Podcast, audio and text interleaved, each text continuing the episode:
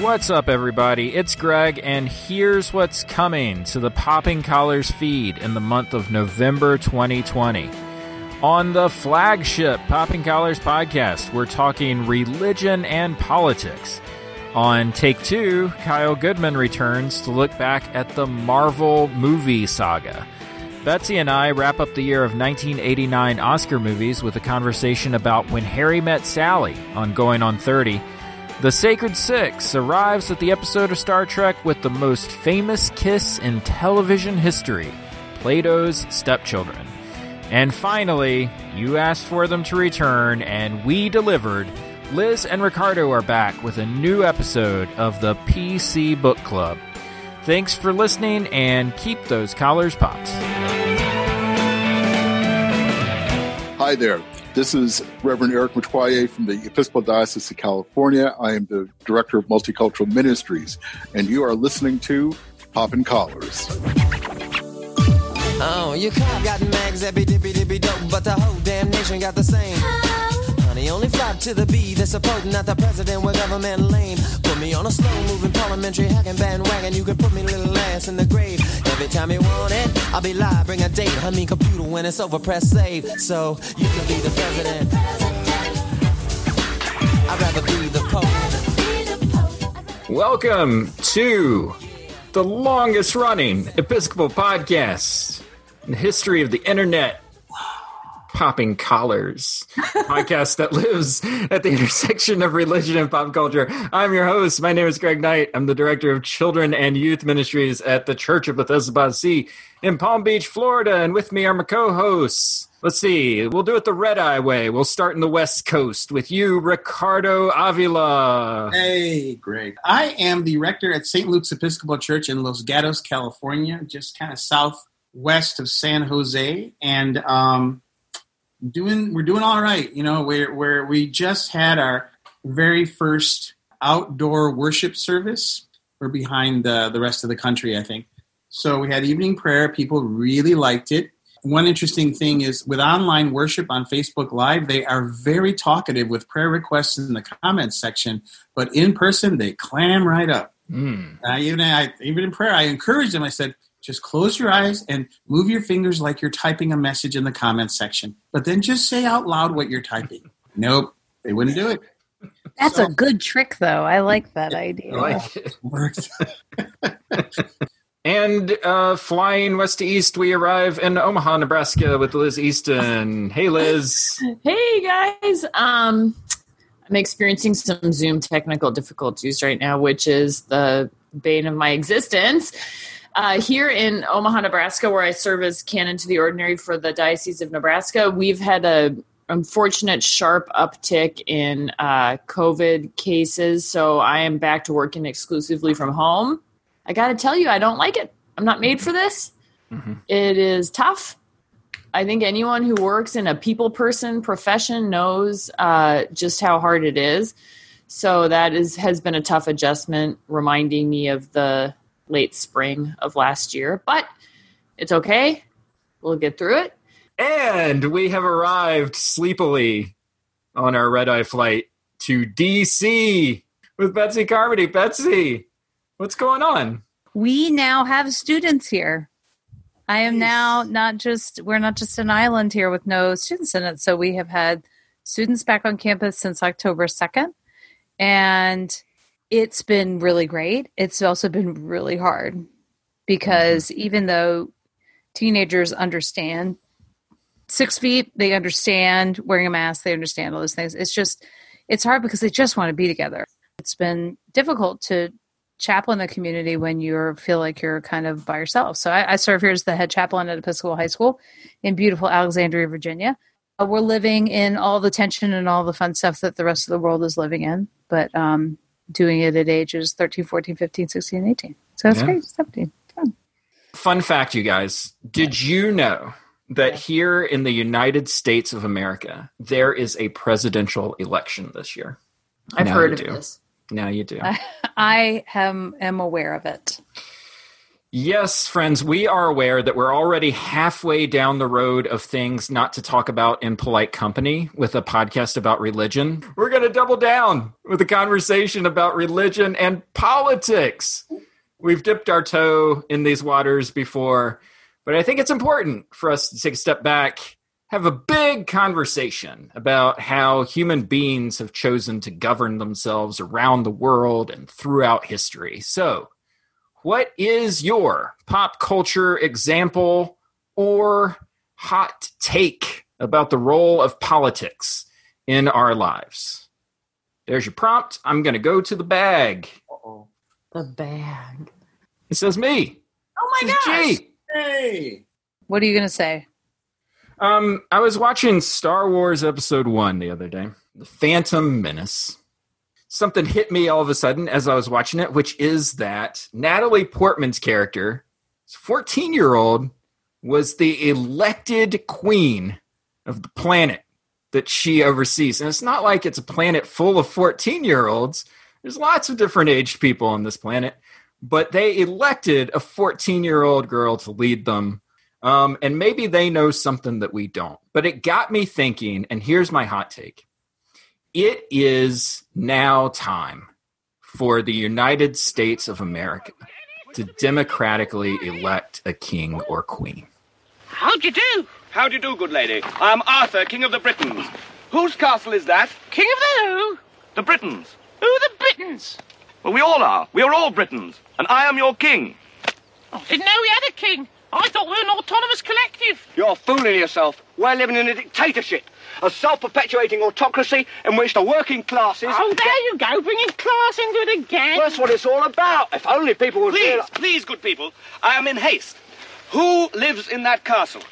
No one lives there. Then who is your lord? We don't have a lord. What? I told you. We're an anarcho-syndicalist commune. We take it in turns to act as a sort of executive officer for the week. Yes. But all the decisions of that officer have to be ratified at a special bi-weekly meeting. Yes, I see. By a simple majority in the case of purely internal affairs. Be quiet. But by a two-thirds majority in the case of Be more major- quiet. I order you to be quiet. Order, who does he think he is? I'm your king. well, I didn't vote for you. You don't vote for kings. Well, how'd you become king then? Lady of the Lake. Okay. Interesting. Okay. Lay it out there. Tell me. Here's my thought process. Here's my thought process. Yeah. We have a president. Unfortunately, that job has attracted folks that don't necessarily want to do the job of the presidency. They just kind of want to have the perks of the presidency. So, what I'm going to offer is nah, don't run for president. Let somebody who wants to do the work run for that. If you want the showy role, where we're going to throw you out there as the spokesperson for America over and over again, run for king or queen. And then we're going to send you to the Olympics. We're going to send you off to like make grand speeches. We're going to send you all over the place. You're not going to have to do the work of the presidency, but you're going to get all of the attention all of the notice and all of the popularity, all the pop and circumstance. You're going to be the chief celebrity. And isn't that really what America has said that we want? In, in electing an actor and a reality TV star, what we're really saying is we want to have a chief celebrity. That's what we want in this country, right? Thank you for coming to my TED Talk. I will take any questions. Wow. So, are you, I mean, your your statement makes me think of the King George portrayal in Hamilton. I think you're going to have a tough sell calling them king or queen based on our Mhm. history and our constitution. Celebrity in chief, perhaps. Greg, I just want to say, but the people refused to listen to the voice of Samuel, and they said, "No, we are determined to have a king over us." So that we may also be like other nations, and that our king may govern us and go before us and to fight our battles. When Right. Samuel had heard all the words of the people, he repeated them to the ears of the Lord. The Lord said to Samuel, Listen to their voice and set a king over them. Samuel then went to the people of Israel. Each of you return home. I don't know whether I buy that more bureaucracy is actually going Uh-huh. to end a pomp and circumstance with thinking about the tax base that supports the. Oh, mean- oh. I just Okay. I mean, but I think, but I think let's get to the core of what you're really talking about. You're talking about the fact that the that some of the history that we're taught is not really true and authentic to kind of what was what's been going on historically with presidencies a, a civil servant. And Yes. and to take this honestly like that that's actually kind of what i'm trying to say is that our constitution is a flawed document which is you know it's it's something that we should admit to ourselves as americans. It's not it's not scripture. It's not Well, and it wasn't it's not whatever yeah it's not whatever you think it is. It is a document that's intended to be built upon and reinterpreted. When you start talking about you know the the fights between harry reid and mitch mcconnell on how to get legislation passed and what a filibuster is and how these things work you're you're talking about game theory. What they're doing is game theory. They're trying to figure out how their team wins. And our constitution is built around a love of patriotism not around winning. And unfortunately what we've learned is that no it's it's actually what we all thought this was built on this idea of love of country and love of service isn't what it's built on at least not now. Now it's built on winning winning at any cost winning at all cost for your side so that you can pass whatever it is your constituency wants. And then when we realize that that is an absolute failure we switch back the other way and let the other guys win. And that's where the problems start to arise, right? So when you have a powerful leader who's willing to say whatever to galvanize a base, it's probably not a good idea to put that person in charge of anything. If you want them to be a spokesperson for whatever your side is, great. But don't give them power for God's sake, because they're not working on behalf of the country. They're working on behalf of their mm-hmm. side. You know, it's it's not for nothing that we elected an actor um, as president of this country in the 80s who was a pitch man for a bunch of ideas and knew how to pitch ideas. He, he had done ads, he knew how to charm America. Um, and that's, that's honestly what the presidential candidates that I've seen in my lifetime between Bill Clinton and Barack Obama and Ronald Reagan, you know, maybe not so much the Bushes, they're pitchmen. They're all pitchmen. They're all selling ideas in a very sort of slick and charismatic way. Okay, that's me. Betsy, the bag has chosen thee. Ugh. What do you have for us?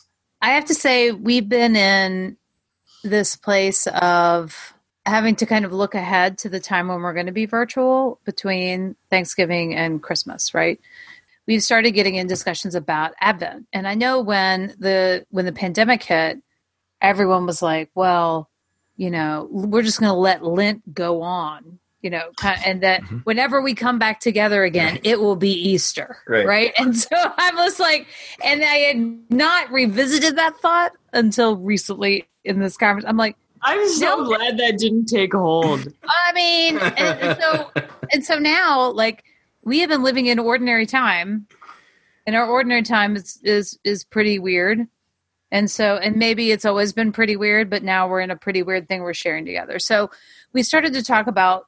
So we had a meeting with our arts department. So I found myself in a position of explaining Advent and kind of naming it and naming that we do an Advent lessons and carols specifically and what that is about. And that's a lot about anticipation and the coming of the light and that your your saving help is coming, the Messiah is on the horizon, and that, that it's a lot of embracing that kind of uh, ethos.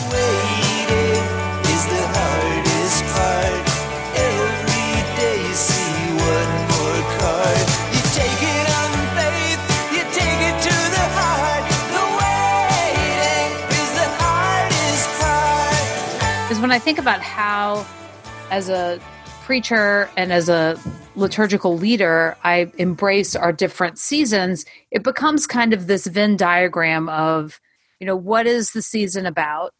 Where is my community and where's the world? And that intersection is kind of where I try to hone my message, where I try to find what the community is needing and looking for, the questions they're asking, questions I'm asking, and kind of bring that together but it is so hard right now because so much of what is going on out in the world is the way it is here. People out in the world do not seem to be able to sit down and have conversations about real issues. High school students, like, yes, we can do this. When normally it feels like the reverse. Like they get hot and bothered and they're passionate and they're young and they're into it. And the rest of the world feels politics is boring and debates are boring and, you know, whatever. But it's now like they are just these incredible models of what political discussion can look like and and the the members of like our young democrats our young republicans our government club like they're really stepping up and trying to kind of come together in all these different ways that have made me so hopeful because advent is on the other side of the beginning of november how will i wed the outcome of that election to kind of then the season of hope and and the hope for renewal and coming out of the darkness Jesus. Ah, Jesus. Oh my gosh, it's Jesus. right? Well, I mean, Advent is such a rich season that gets co opted by secular Christmas. And it'll be interesting to see what that looks like this year. Like, will, because so much of our secular Christmas activities will be diminished, which is, might be a kind of welcome thing. The light that shines in the darkness is still Jesus yeah, it feels like there's a way that we'll all have to be vigilant in this election about that. If we're looking for the ultimate healing of the world, right? right. That that healing is still going to need to come from another avenue, and maybe right. people are looking for it. Yeah, the, the the thing I like about Advent is that idea of waiting. You know, the waiting and the the anticipation and the not yet. You know, the thing you were talking about how Jesus was born 2,000 years ago on December 25th. Jesus coming again someday in the future, and Jesus comes every year at Advent, right? Or at Christmas. And so you've got those waitings, those three waitings, and those three sort of promises. Yeah, we don't know what's going to happen, when it's going to happen. I don't personally. I think that whole when it comes, it'll be Easter then. I hate hearing stuff like that. That just makes me embarrassed. Um, but what I hope happens is what I hope happens every Advent, and what I've been hoping and preaching about to happen in this COVID time, and that is that we learn the lessons of the waiting. You know, there are things we're not sitting around waiting to be saved. We're, that's not the point. You know, I I don't necessarily think that there's a lesson in every hardship, uh, because that's like saying when it comes, it'll be Easter. Uh, embarrassing.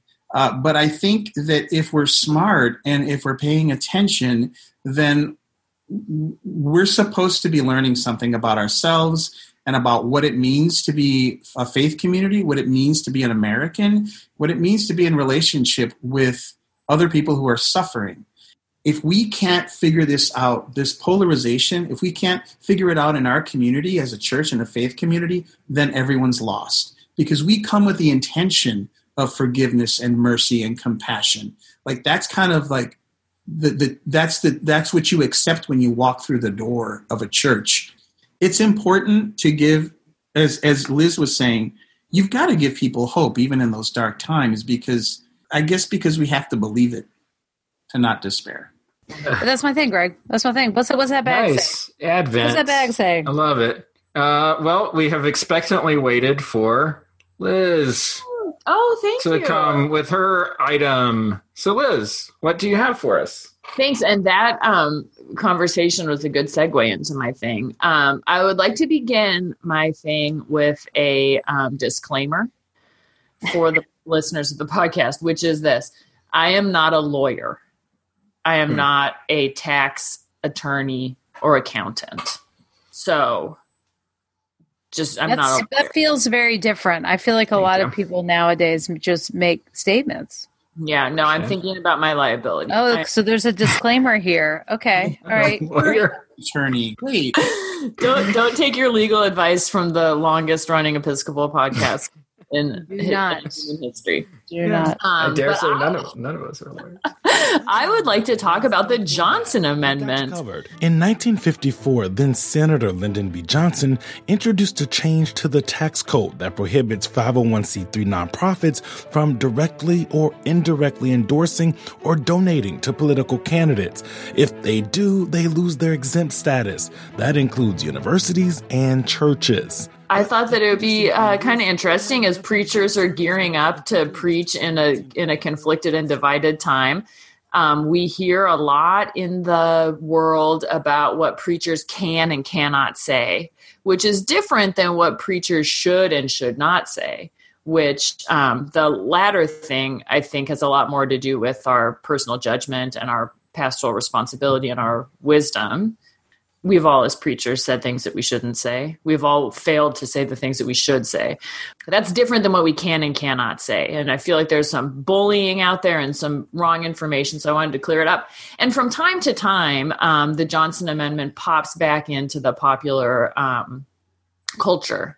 So i thought it would be uh, just an interesting thing to briefly explore so, to qualify for tax exempt status under the uh, IRS tax code, a 501c3 nonprofit, which includes churches but is not limited to churches. We always talk about this as a church thing, but it applies to all nonprofits, may not intervene in political campaigns. So that's uh, when people talk about, um, oh, be careful, your tax exempt status is going to be revoked. This is what they're talking about. And it's called the Johnson Amendment. It's been part of the IRS code since 1954 when it was introduced by then Senator Lyndon Johnson.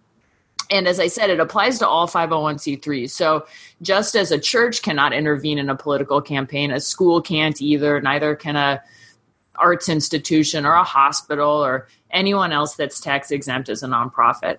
So I think that what is interesting about this is that it pertains specifically to political campaigns. It doesn't pertain to politics in general. And we can unpack what that means uh, a little bit, but it basically precludes um, direct campaign intervention for or against any political office. So that means that um, you can't give money f- as a church to a presidential campaign or an elected campaign of any kind or a super PAC. It means that you can't rate candidates. Now, I definitely have seen churches and judicatories do that, but it says that you're not supposed to.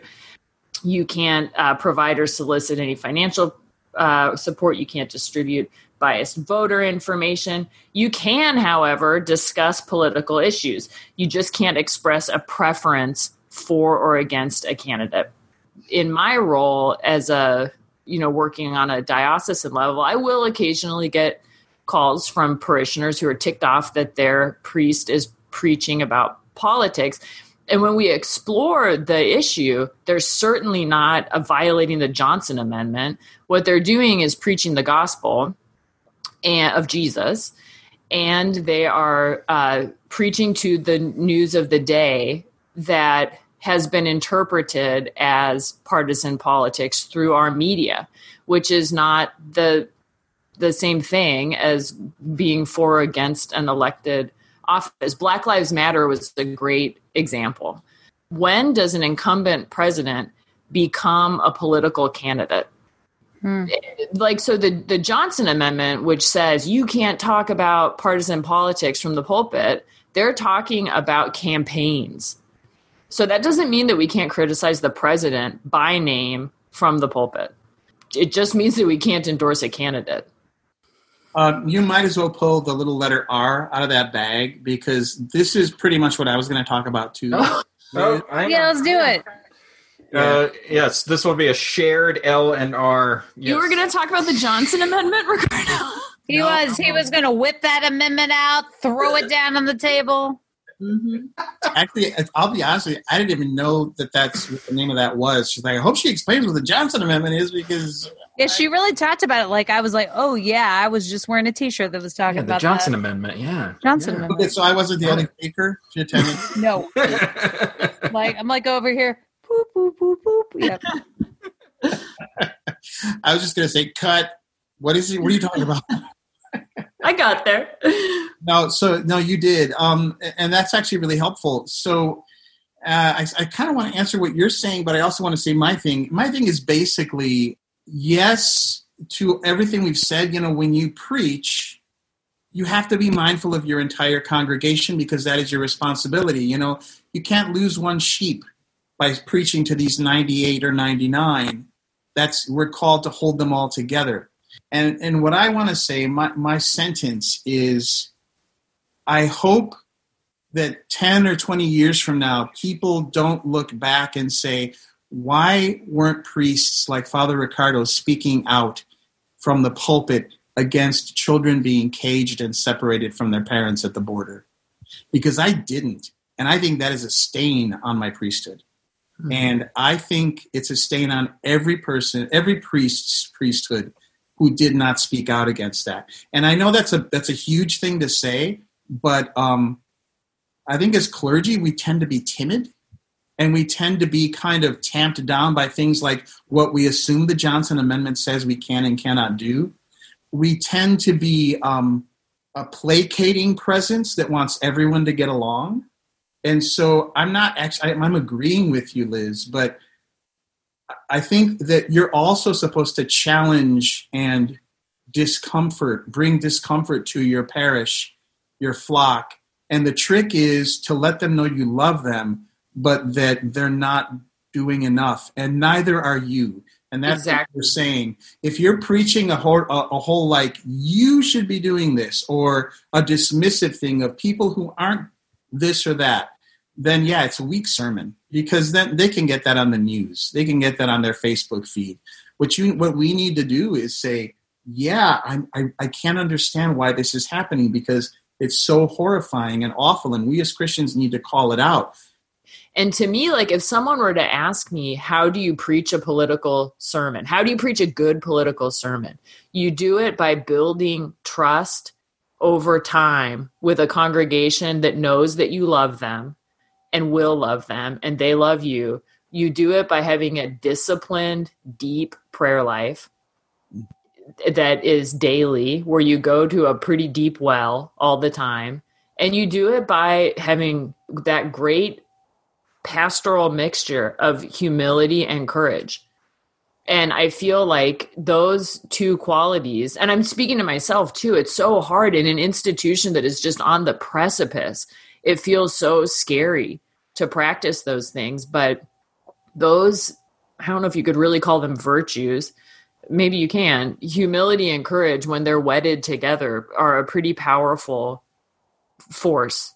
Working with young people who are in this time of really trying to figure out who they are and what they believe, what they believe is different from their parents, and also being just concerned about young people being radicalized. That I, I think I do have I have concerns about that for for our young people, and that that isn't just happening to some kid in his garage or in his basement you know, in Minnesota or, you know, someplace middle America type thing. I mean, I think it's happening all over the place. So that element too, if I'm going to be silent, right. It's that idea that culture and all of that is speaking louder than I am, then that does not work. And what I've always been straightforward with with my kids is that I have a bias and I this is you know, I'm quoting quoting the Bishop of Virginia. You know, she will say, you know, I have a bias. I have a Jesus bias. When she was criticized for going to the Women's March,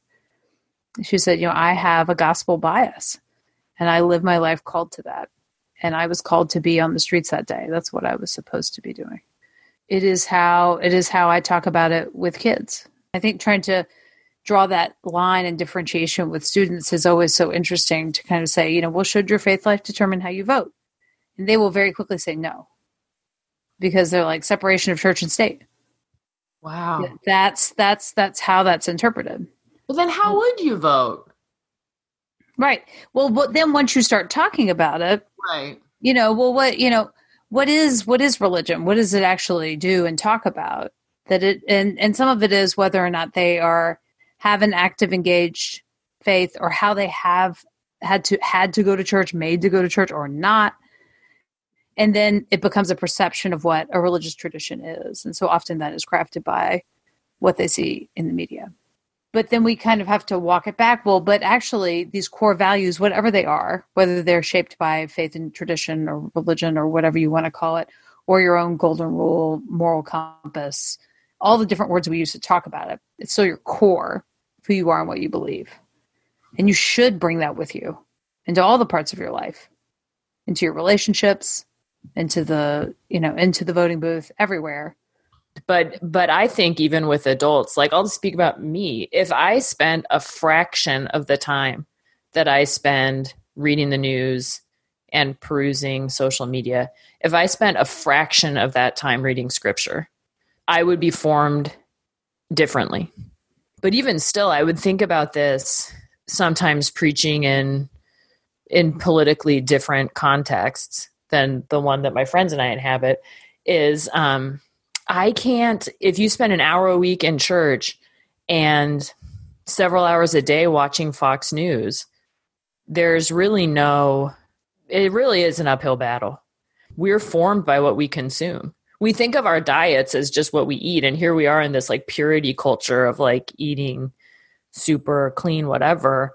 We don't apply those same standards to the diet of what we consume media wise the the sympathy that I have for the young people that I work with is that things come at them so fast, like so fast. You know, I would I appreciate what you were saying, Ricardo, about about the uh, the crisis uh, of the children on our on the U.S. Mexico border.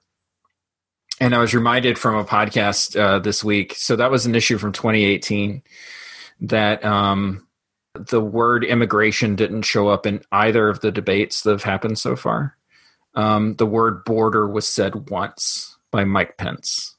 So, uh, so a, a, story that is catastrophic from two years ago just doesn't even rate to the point that it even shows up in our news cycle now. The president of the United States was impeached earlier this year. I mean, like all of these things are so fast. Like everything just comes so fast and so furious. And it reminds me of Game of Thrones and Littlefinger saying, Chaos is a ladder. I did what I did for the good of the realm. The realm. Do you know what the realm is? It's the thousand blades of Aegon's enemies. A story we agree to tell each other over and over till we forget that it's a lie. But what do we have left once we abandon the lie? Chaos. A gaping pit waiting to swallow us all. Chaos isn't a pit. Chaos is a ladder. Many who try to climb it fail and never get to try again. The fall breaks them